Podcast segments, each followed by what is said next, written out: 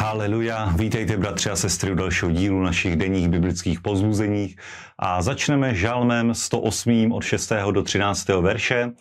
A tento žalm je specifický v tom, že obsahuje mnoho veršů objevující se i v jiných žalmech a je to žalm, který skutečně dokáže člověka nastartovat, takže se o něm taky často hovoří jako o žalmu bojovníka, který vstává každé ráno a chystá se do bitvy. Taky pro nás to může být dnešním dnem takovým pozbuzením a je dobré si přečíst nahlas tento žalm, když se chystáš do nějaké nepříjemné situace, nepříjemné schůzky, jednání, čehokoliv, co tě čeká dnešní den nebo jakýkoliv jiný, tak eh, oblec se tímhle žalmem bojovníka a boží slovo tady říká v šestém verši, o vyviš se nad nebesa, Bože, tvá sláva je po vší zemi. Amen.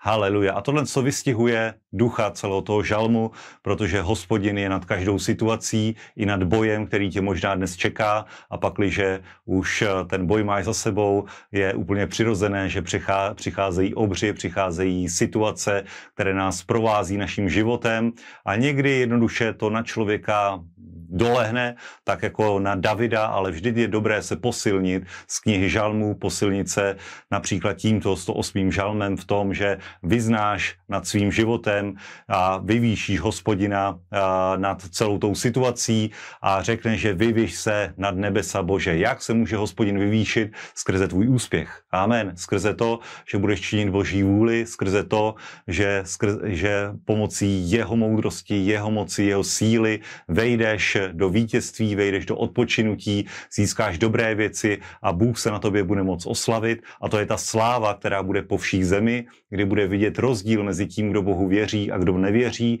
mezi tím, kdo Bohu slouží a kdo neslouží. A ty si ten, kdo si vybral Bohu věřit, i proto si si naladil tenhle kanál i dnešní ráno, i proto dnes začínáš den s Božím slovem. A tenhle žálm je klíčem k tomu, aby si nastartoval svou duši, aby si se zaměřil na to, že sloužíme skutečně velkému Bohu a že když nás čeká možná nějaká bitva, tak v ní zaručeně uspějeme skrze milost Pána Ježíše Krista a Boží moc. Amen. Haleluja. A druhé místo z dnešního, z dnešní porce Božího slova najdeme v knize Galackým 4. kapitoly od 21.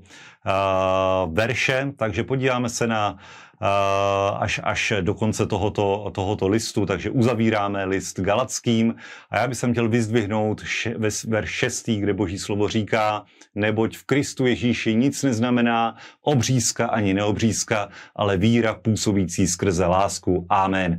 A to je Uh, úplně výstižným, uh, výstižným uh, finálem celého tohoto listu, který hovoří o tom, že že Galatiané po té, co přijali milost Pána Ježíše Krista, tak se obrátili zpátky k zákonu, nechali se ze židů, ze, ze židů namotat na to, že se mají dát obřezat, že mají zachovávat Možíšův zákon a všechna přikázání a břemena, která ukládá a která židé ani farizeové nebyli schopni nést. Ale Pavel tady hovoří o tom, že Kristu nic neznamená obřízka neobřízka. Pro Krista není důležitý nějaký obřad, ať už ho vykonáš nebo nevykonáš, ale je to víra. Je to víra v to, že on je mesiáš, je to víra v to, že skrze jeho vykupitelské dílo my máme odpuštěné hříchy a máme věčný život. A když máme věčný život, tak proč by nám spolu s ním nedaroval i všechno ostatní? Ale tady boží slovo nekončí a říká, že víra působící skrze lásku.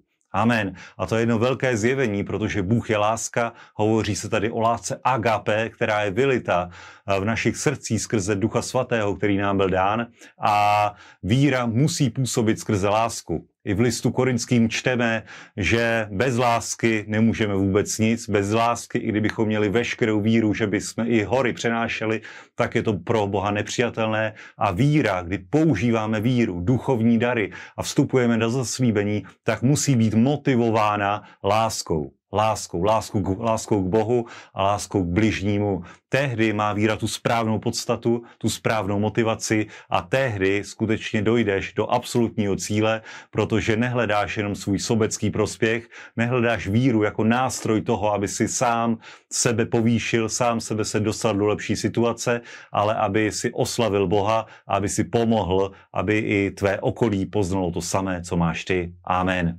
Haleluja. A poslední místo je z knihy Izajáše 44. kapitoly až do 46. kapitoly.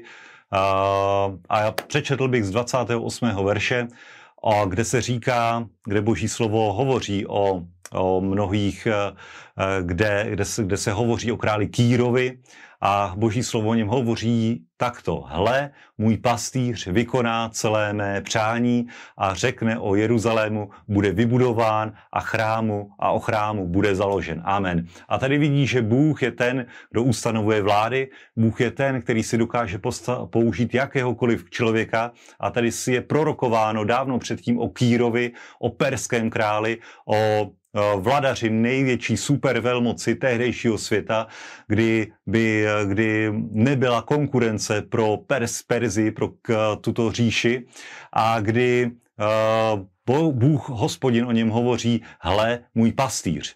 Takže to, toto se naplňuje a máme to zaznamenáno v knize Ezdráž, kdy v prvním roce vlády Kýra Kýros si svolal všechny, všechny starší, zvolal si všechny služebníky a řekl, Bůh mi uložil, abych postavil dům v Jeruzalémě v Judsku. Amen.